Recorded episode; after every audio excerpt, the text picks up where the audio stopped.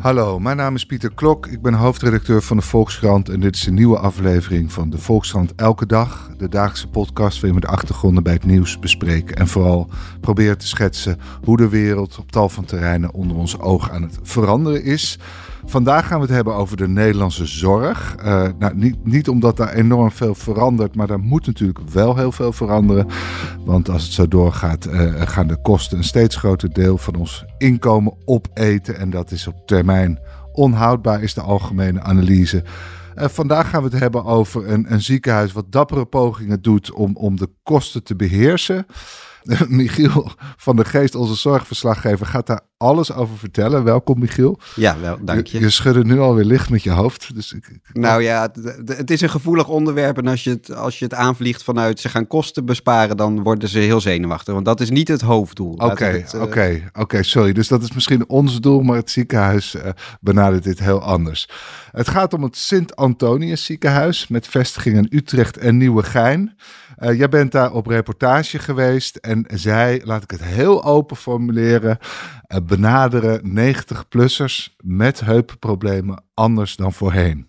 Ja, ouderen met, met heupproblemen. Oké. Okay. Uh, de, de hoef, ze hoeven niet per se 90 plus te zijn. Nee, laten we even bij het begin beginnen. Kijk, uh, vallende ouderen is een probleem, vooral voor de ouderen zelf. Want als je oud bent, is een, een valpartij is zo gebeurd. Hè? Elke vijf minuten belandt op een spoedeisende hulp in Nederland een oudere na een valpartij. En uh, 16.000 van hen per jaar breken hun heup.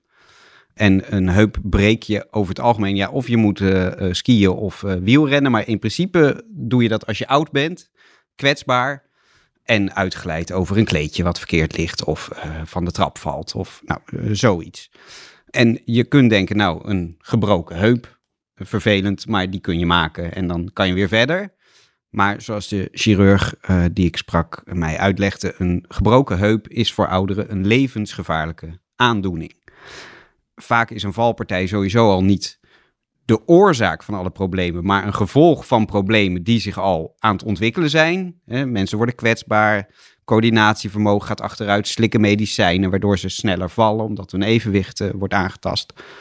Maar zo'n gebroken heup dat uh, doet natuurlijk veel met het lichaam. En je moet herstellen. Je ligt lang in bed. Je kan doorlichtwonden ontwikkelen. Je moet revalideren. Uh, zelfs uh, bij 70-plussers die gewoon nog op de kleinkinderen passen, fitte 70-plussers. Mm -hmm. Uh, binnen een jaar na een heupbreuk is bijna een vijfde van die mensen overleden. Waarom is het zo'n gevaarlijke aandoening? Want je kunt er niks aan doen. Het moet helen, het moet aan elkaar groeien. Ja, nou ja, het is vooral het, het, het herstelproces. En het is, je, je, bent al oud en kwetsbaar. En dan krijgt je lichaam gewoon een enorme uh, klap. En vaak is het dus al onderdeel van een proces wat al is ingezet. Ja. Het, het ouder worden, het kwetsbaar worden. Ja, als je dan nog valt en je een lange ziekenhuisopname, daar word je eigenlijk nooit beter van. Het is gewoon nee. voor niemand goed. Kijk, en dat zijn dan de, de, de fitte, gezonde 70-plussers. En in de hele kwetsbare groep, bijvoorbeeld verpleeghuisbewoners, die mensen met dementie, die al uh, meerdere aandoeningen hebben, al hartproblemen hebben.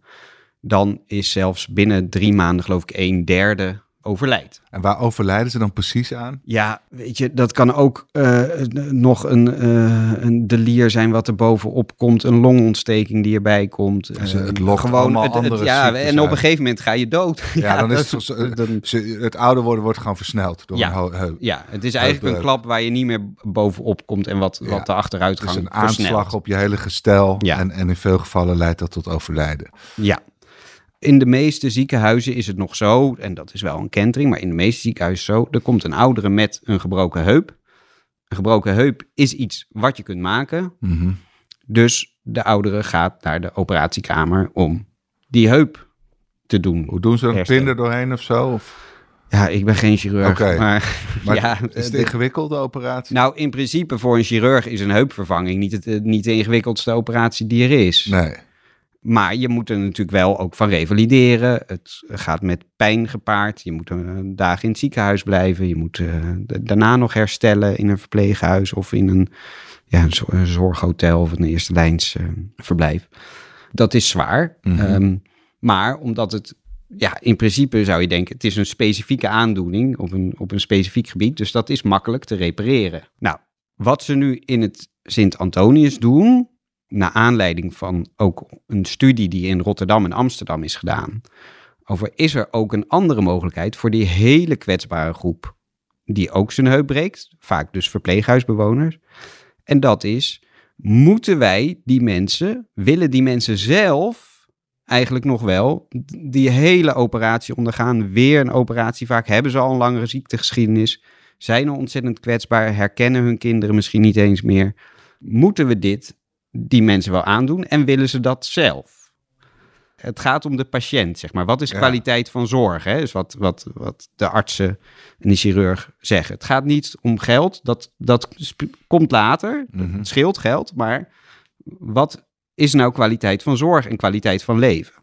Nou, en nu in het Sint-Antonius blijkt dat inmiddels eh 13% van alle mensen die hun heup breekt, maar onder die hele kwetsbare groep is dat dus een hoger percentage, zegt: Als ik nog pijnvrij kan, weer terug kan naar huis, eigenlijk de volgende dag, en daarbij familie kan zijn, terug naar mijn woning in het verpleeghuis, dan prefereer ik dat boven nog weer een heel ziekte- en herstelproces op mijn 96-jarige leeftijd. Ja.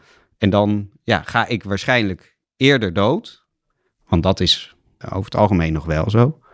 Maar eh, met minder pijn en zonder al die medische toeters en bellen. Want eh 40% van de heupoperaties komt met complicaties. Dus dan Mhm. krijg je of een delier, of een longontsteking, of een urineweginfectie. Of... Maar nog even terug naar die statistieken die je noemde, hè, die overle- of die sterfkansen eigenlijk van mensen die hun hoop hebben, eh, heup hebben gebroken, die geldt voor de hele groep. Dus mensen die een operatie doen of ook die geen operatie doen. Of nu doet bijna iedereen die operatie nog. Ja, nee, die, dat geldt voor de groep mensen die hun heup heeft gebroken. Ja, Ja, en in, in, in bijna alle gevallen wordt die op dit moment geopereerd. Ja, Ja, dus zelfs dan eh, is de kans dat je na verloop van tijd overlijdt Ja, groot. s- sterker nog, in Sint-Antonius was het zo dat, dat de kwetsbaarste groep, dus echt mensen in een verpleeghuis meerdere aandoeningen, als ze niet opereerden, dan gingen mensen gemiddeld na negen dagen overleden ze. En, en als je wel opereert, kan je dat nog ietsje verlengen. kan je nog ietsje verlengen, maar dan dus wel vaak met ja, pijn en herstel. En, Maar 13% koos er dus voor van, van de totale groep ja. om dan liever gewoon naar huis te gaan. En dan kan je, dan, dan kan je heel veel dingen niet meer. Nee, dan, dan kun je in principe eh, eh, blijf je dan in bed. Ja, je- ja, je kan niet meer lopen. Wat wel kan nu tegenwoordig is ook dat ze eh, eh, een nieuwe manier van pijnstilling hebben. Dus dat ze eigenlijk een soort blok in je been aanbrengen, waardoor die, die zenuw geen, geen eh, pijn meer eh, geeft. Mhm. Ik sprak een nabestaande en nou, die, die had uiteindelijk dus de keus gemaakt eh, voor zijn moeder. samen met zijn broers van dit gaan we, dit gaan we er niet meer aan doen. Mhm. En de verwachting was dat ze heel snel zou overlijden. Maar twee maanden later leeft ze nog. En inmiddels zet ze weer stapjes. Oh ja? ja. dat kan ook. Ja, dat kan dus ook. Ja. Dat zeggen die onderzoekers ook. Ja, wij komen nu eigenlijk ook weer in nieuw terrein. Omdat die nieuwe manier van pijnstilling nog niet zo oud is. En dan zien we dus ook veel meer uitschieters naar boven. Dat mensen toch weer langer blijven leven. Ja. Want je kan dan gewoon lopen. Alleen de belangrijkste reden dat je niet kan lopen is die enorme pijn. Met, met, Nou ja, dat, is, dat, dat is me ook nog niet helemaal duidelijk. Maar ja, op een gegeven moment eh, zal het bot bijvoorbeeld ook weer aan elkaar groeien, volgens Ja. mij. En misschien is dat eh, ja, weer een beetje gebeurd of ze voelt de pijn niet. eh, Dat, dat, dat Maar dan komen we er misschien wel achter dat, dat, want dat wisten we voorheen niet. Wat er daarna volgt als je niet opereerde. Nou, niet met deze manier van pijnstilling, want die, die is dus vrij nieuw. Ja, En daarvoor eh, werd het vooral met morfineachtige, met opiaten, werd pijnstilling gedaan. En dat heeft natuurlijk ook weer allemaal bijwerkingen en su- versufheid. En eh, ja en, en, En- ook wel kans dat je eerder overlijdt. ook kans dat je eerder overlijdt, ja. Goed, maar dit is dus 13%. Dat, dat, was dat meer dan ze hadden verwacht? Ja, ja. Oké. Veel meer. En dat vond ik wel opvallend. Ik heb ooit eerder een verhaal geschreven over het Elisabeth Twee Steden ziekenhuis in Tilburg, waarbij ze bij longkanker mensen eigenlijk veel bewuster de keus gingen geven. Wilt u nog een chemo of niet? Mhm. Want eh, ongeveer een kwart van alle patiënten met terminale longkanker krijgt nog een volledige chemokuur in de laatste zes weken van hun leven. Nou ja, daar zijn ze ook veel bewuster gaan vragen van dit zijn alle gevolgen, dit zijn de voordelen, dit zijn de nadelen. Wat wilt u nog? Denkt u er een dag rustig over na en dan hebben we een gesprek. En, dan... en ook daar bleek dat veel meer mensen, eigenlijk dan de artsen zelf dachten, kozen van het is wel goed zo. Ja. Ook, ook toen sprak ik een man en die zei: Ik ben al 40 jaar zit ik in de medische molen. Papa pakt geen chemo. Was, Nee. zijn, was zijn uiteindelijke conclusie. Eh, en ook hier dachten ze van, nou, misschien dat een paar procent ervoor kiest. En misschien kunnen we toegroeien naar 10 procent. Dat was een beetje de, de voorspelling waar ze rekening mee hielden.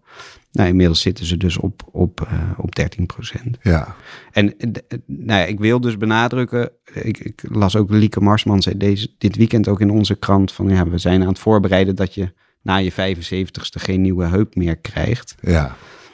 En dat is, een, dat, dat is duidelijk niet het geval hier, zeg maar. Dat is Maar niet... zo moet je de discussie ook niet voeren. moet je de want discussie dat, ook dat, gaat ook net het mis. Ik kan me herinneren, Ja. Corine Ellemeet van Groen- GroenLinks een keer eh, iets in deze trant zei. En dat wordt meteen verkeerd begrepen. Eigenlijk zeg jij, je moet het sowieso niet over kosten hebben. Ik zal ook mijn best doen om dat woord niet te laten vallen. Je moet het over kwaliteit van zorg hebben. En dan zie je eigenlijk iets wonderlijks. Want normaal zeg je, als je op kosten bespaart gaat de kwaliteit van zorg omlaag. Maar hier gebeurt iets omgekeerd. Je zegt, we gaan kijken naar de kwaliteit van zorg. Hè? Waar zijn mensen het meest bij gebaat? Ja, En dan is een afgeleide van dat de kosten ook nog omlaag gaan. Maar daar moet je eigenlijk helemaal niet mee bezig nou zijn. in ieder geval die, die, die arts die, die dit gesprek moet voeren, Ja, die moet daar natuurlijk niet mee bezig zijn. Nee. Want dan krijg je inderdaad, draagt u nog iets bij in de samenleving? Nou, eigenlijk niet. Nou, ik stuur die maar richting, eh, ja. we gaan niet meer En opereren. het Dat, krachtige van Lieke Marsman was ook dat ze zei van... Ja, stel dat ik, ik, wil, ik kan geen afscheid nemen van het leven. Dus Ja. ik, wil, ik wil behandelen tot het bittere eind. En dat is Ja. natuurlijk volkomen te begrijpen. Dus je moet ook openstaan voor individuele verschillen. Iedereen kijkt anders naar het leven.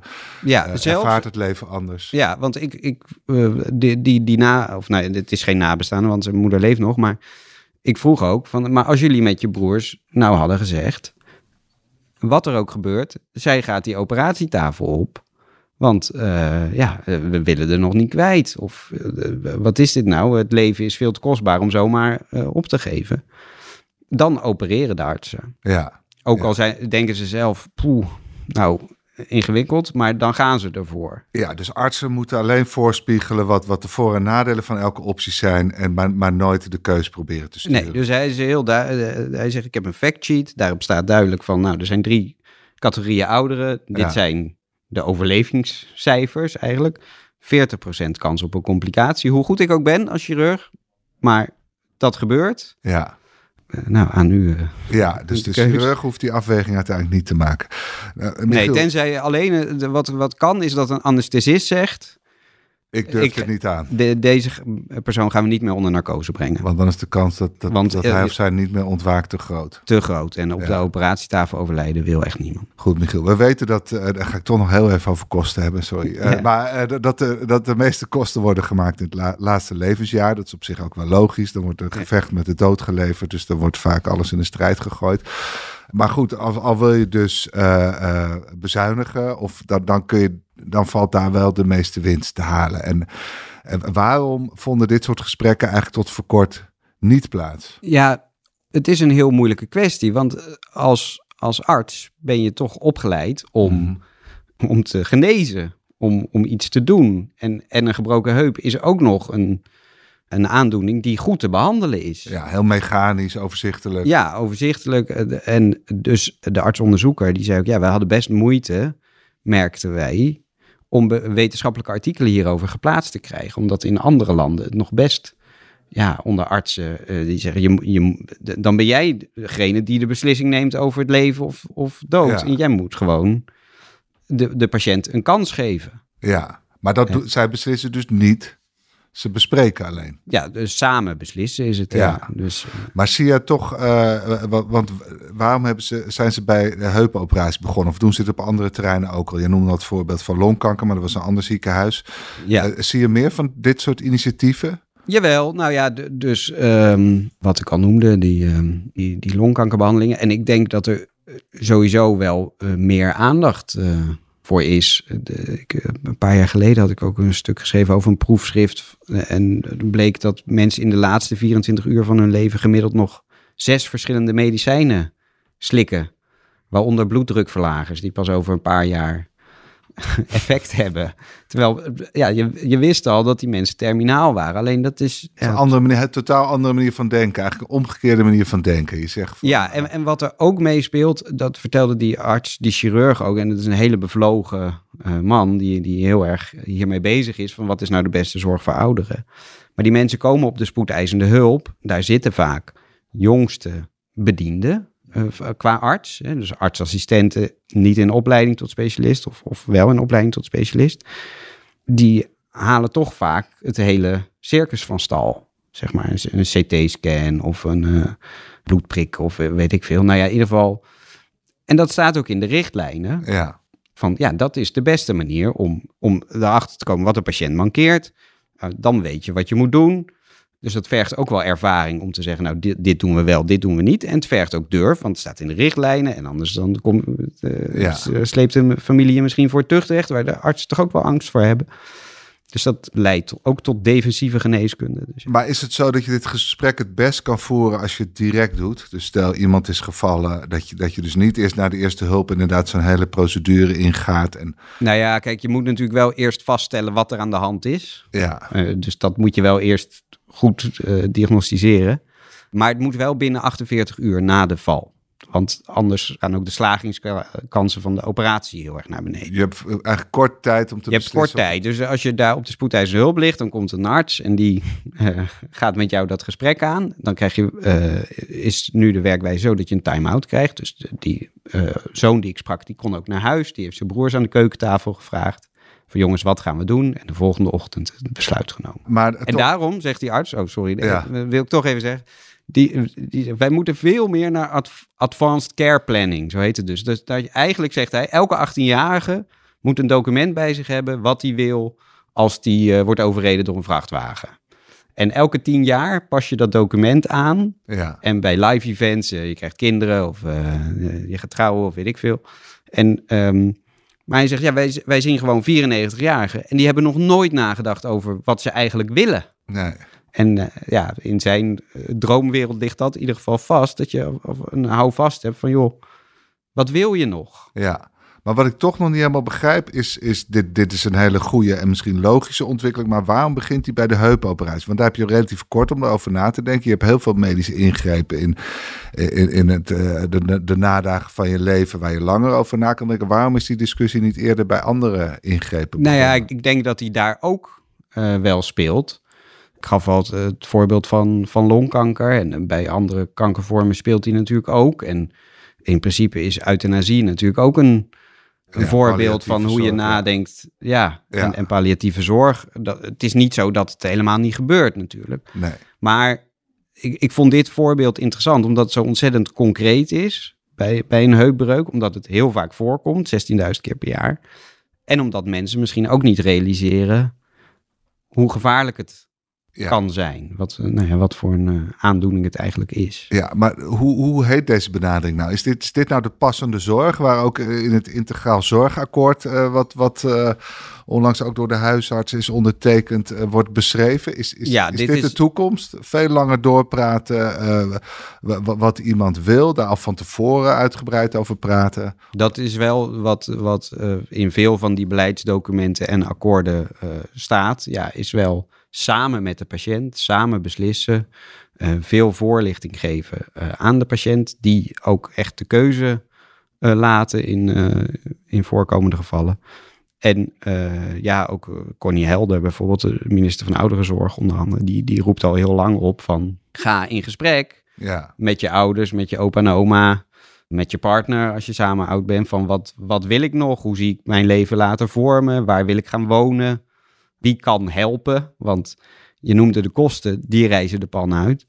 Maar daar kan je als politiek nog van zeggen, nou, we geven gewoon meer uit. Dat is een politieke beslissing. Mm -hmm. Maar de mensen die de zorg moeten leveren, dat, dat is eigenlijk nog een grotere uh, bottleneck. Want ja, die zijn er op een gegeven moment niet. Nee. Dus we worden wel gedwongen.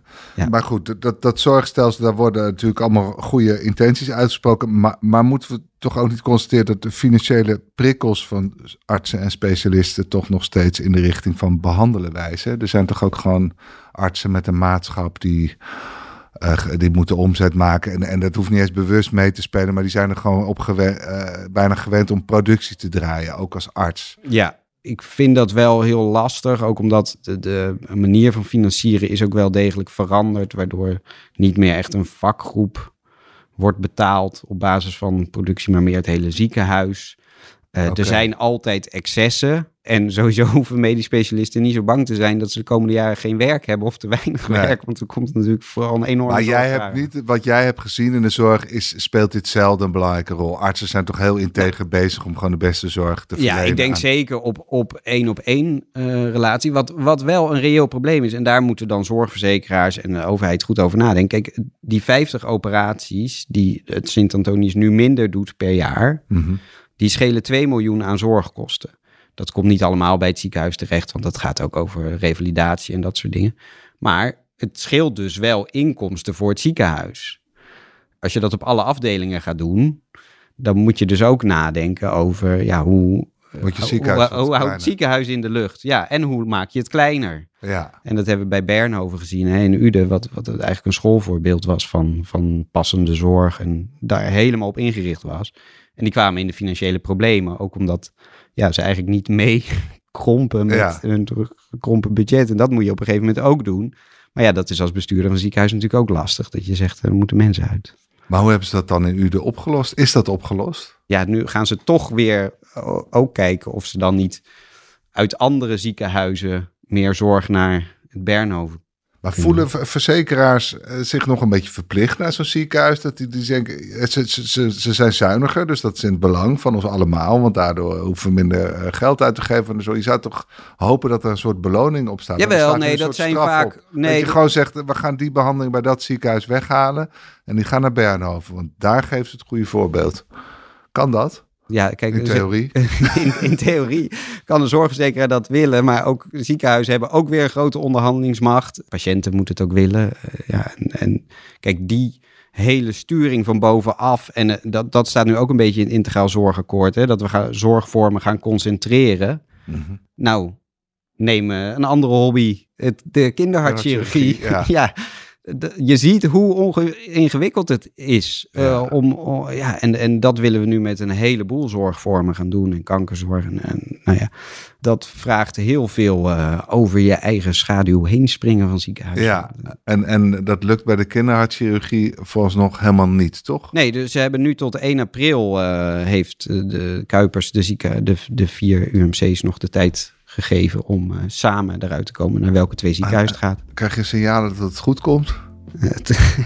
Nou, daar, ik zou daar mijn geld niet op inzetten, maar ik ben vaker verbaasd. Oké, goed. Nou ja, het is een, eh, een, een terrein wat van paradoxen en, en ingewikkeldheden aan elkaar eh, hangt, Michiel. Eh, daarom zijn we des te blijer dat jij dit allemaal eh, voor ons zo eh, nauwgezet in de gaten houdt. Dank je wel. En u luisteraar, bedankt voor het luisteren. Deze podcast is gratis, maar onze journalistiek is dat niet. Dus als u ons wil steunen, neem dan vooral een abonnement. Dat kan u met korting op volkskrant.nl slash podcastactie.